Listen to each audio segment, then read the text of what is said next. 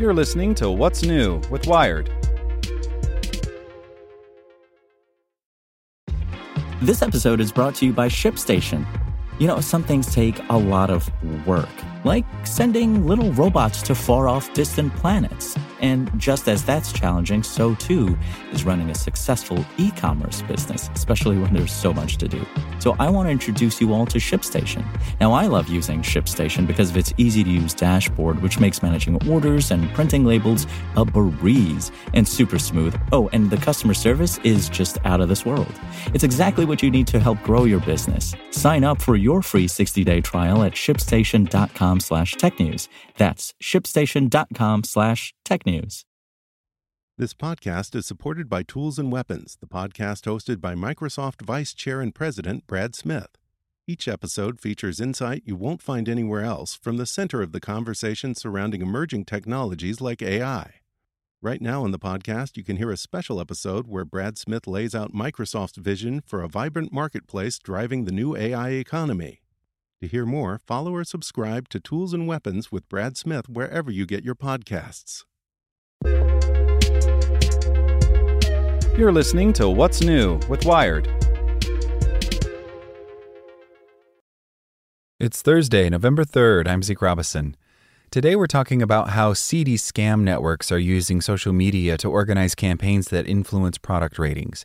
They're a headache for shoppers and tough to crack down on. Make sure to listen to the end to find out what other Wired podcasts you can check out today. Rajvardhan Oak stumbled upon an underground market for fake Amazon reviews by accident while scrolling through Facebook. I saw this ad that said I could get a robot vacuum cleaner for free in return for a five star review, says Oak, a PhD student at UC Davis.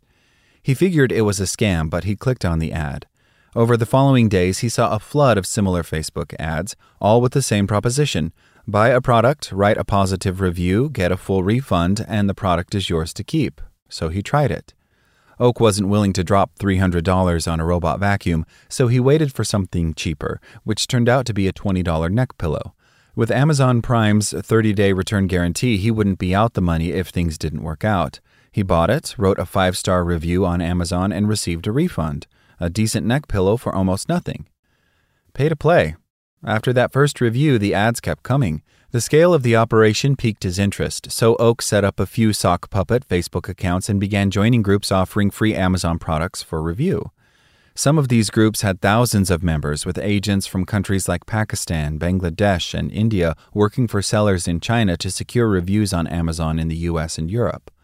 Reviews are important. Sales data is hard to come by, but higher ratings generally lead to higher sales, according to research from the consulting firm McKinsey and Company, which covered the 70 highest selling categories and hundreds of thousands of individual products over a 2-year time span. It's not only about high ratings but also about visibility. Most folks won't go beyond a page or two of search results, so if your product isn't in there, you can forget about making a sale.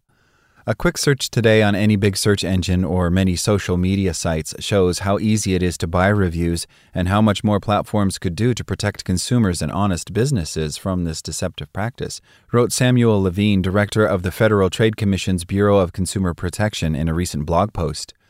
The Facebook groups Oak discovered were marketplaces where reviews and ratings were bought and sold. Agents shared lists of products available for reviewers. One of the spreadsheets Oak saw had more than 10,000 products on it, and while most options are relatively cheap, there are pricier ticket items like robot vacuums and even a $500 treadmill. Oak's PhD research focuses on cybersecurity, reputation manipulation, trust, and safety. He also works as an applied scientist at the Network Protection and Fraud Prevention team for Microsoft Ads. He resolved to dig deeper he devised a survey and convinced 38 agents and 36 reviewers to fill it out. The data revealed that people were writing an average of 10 reviews per month for products with a total value between $120 and $2,400. Agents earned $4 or $5 for each review they secured, with average monthly earnings of $150. The top earners' best month netted them $1,200. For many agents, this was their primary job. Agents are trained on how to recruit reviewers, referred to as Jennies by the agents. Tips for recruiting folks on Instagram, for example, suggest following hashtags like hashtag Amazon reviews, as well as experimenting to find the best time to post about products. Agents are shown an example of an attractive prospect or virgin Jenny, an existing reviewer profile with a single review on it. These agents never give out direct links to Amazon because the retailer can track where customers land. Instead, Jennies are told to search for the product and browse organically, click on related products, mark other reviews as helpful, and post queries in the customer questions section to build a believable pattern of behavior. Jennies are also instructed to mix up the sellers they buy from, wait a few days after receiving the product to write a review, add photos and video to reviews, and write reviews of 300 words or more. Another recommended tactic is to leave negative reviews on other products to give a more genuine appearance to a reviewer's profile. Many of these reviewers are folks that already shop on Amazon, including Prime members who are tempted by the promise of a freebie. Gaming the system. Precisely how Amazon's star ratings are calculated is a secret. The company uses a proprietary machine learning model that includes multiple factors, including the reviewer's past behavior, whether purchases are verified, and how recent a review is. Its detection model for fake reviews has undoubtedly improved over the years, but so have the scammers' techniques. Review farms used to use Markov chain generators, an algorithm that can create rudimentary sentences by using common phrases and probability to predict sentence structure. That's according to Saoud Khalifah, the founder of FakeSpot, a company that detects fake reviews and scams. Today, they're using machine learning models working from scraped data to scan old reviews and respin the words. Khalifah started FakeSpot from his bedroom after buying a five star rated supplement and receiving a product that looked like someone made it in a garage as a side project. He began by creating a program that could detect text generators, but later began to stir in other attributes found in fake reviews. He set up a website, passed it around to friends and family, and before long, he quit his software engineer job at Goldman Sachs to go full time into FakeSpot. You can download the FakeSpot app for Android and iOS, or add it to your browser and use it to analyze reviews across a variety of retailers, including Amazon, Best Buy, eBay, and Walmart. Khalifah says FakeSpot employs 20 to 30 machine learning models when it analyzes a listing and has more than 12 billion reviews in its database. Each model focuses on a particular attribute. One assesses how people write, another identifies links to promotional groups, and yet another dives deep into the reviewer's profile. The secret sauce is that FakeSpot can track reviewers across platforms. We are committed to keeping reviews trustworthy in our stores, and this strategy of shutting down fraudsters is working. Some fraudsters are using these automated systems, but Khalifah acknowledges there's not much FakeSpot can do with fake review recruitment across social media, whether you're on Facebook, Twitter, or Telegram. It's a problem Amazon has been fighting for years. We have teams dedicated to uncovering and investigating fake reviews brokers, an Amazon spokesperson tells Wired. Our expert investigators, lawyers, analysts, and other specialists track down brokers, piece together evidence about how they operate, and then we take legal actions against them. We are committed to keeping reviews trustworthy in our stores, and this strategy of shutting down fraudsters is working. The company filed a lawsuit against more than 10,000 such Facebook groups in July.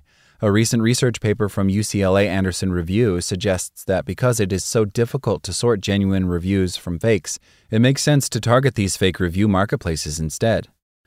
Oak confirmed that the lawsuits caused ripples in the groups he was observing, prompting many agents to deactivate their accounts. But the problem is by no means confined to Amazon. Fake reviews are everywhere, from eBay to TripAdvisor, and they're doing real damage. A recent investigation by Which, a UK company that vets consumer products, found that fake reviews made shoppers more than twice as likely to choose poor quality products. The lack of consensus on how to tackle this problem means that scammers pushed off one platform end up going to another. Khalifah says FakeSpot has noticed the fake review techniques that caused Amazon strife two to three years ago are now appearing on Walmart. Amazon and other retailers are trying to purge fake reviews. Amazon says it removed more than 200 million reviews before they were published in 2020 alone, but there's debate over whether these companies are doing enough. There has been some progress in the UK to make fake reviews explicitly illegal and give the Competition and Markets Authority more powers to compensate consumers and fine businesses directly when it determines they are not doing enough to protect customers. The Federal Trade Commission is urging further action in the U.S. after putting more than 700 businesses on notice last year. The FTC will continue to use the FTC Act's prohibition on deceptive practices to sue companies and post for pay businesses that deceive consumers with phony reviews on company websites and on platforms, Levine wrote in a September blog post. But platforms are in the best position to fix the review ecosystem and they have the tools to do it. Leave a review. Amazon has tried other tactics. Incentivized reviews are strictly forbidden on the platform, but Amazon's Vine program enables sellers to offer free samples in return for honest reviews. The kicker is that Amazon chooses the reviewers, and sellers need to be confident in their product lest they receive a negative review. Amazon has also integrated independent reviews from reputable websites, Wired included, into its product recommendations, but there are still countless products where user reviews are all you have to go on. False positives are another thorny issue. I wrote a guide on how to spot fake reviews, but after it was published, several people and businesses contacted me to complain that their legitimate reviews were removed after being flagged as suspect. A quick search reveals many posts about this. It's a tightrope act for companies trying to purge the fakes without penalizing legitimate customers and businesses. We work with selling partners to educate them about what's permitted in our store and have clear community guidelines and an anti manipulation policy for customer reviews, an Amazon spokesperson says. We also realize that we are not perfect in our detection and enforcement, and we have a robust appeals process in place if someone believes that we have made a mistake. Reading the complaints online, it's clear that not everyone agrees about Amazon's appeals process, but at least there's some potential recourse for unhappy customers. That's not the case in the underground review market.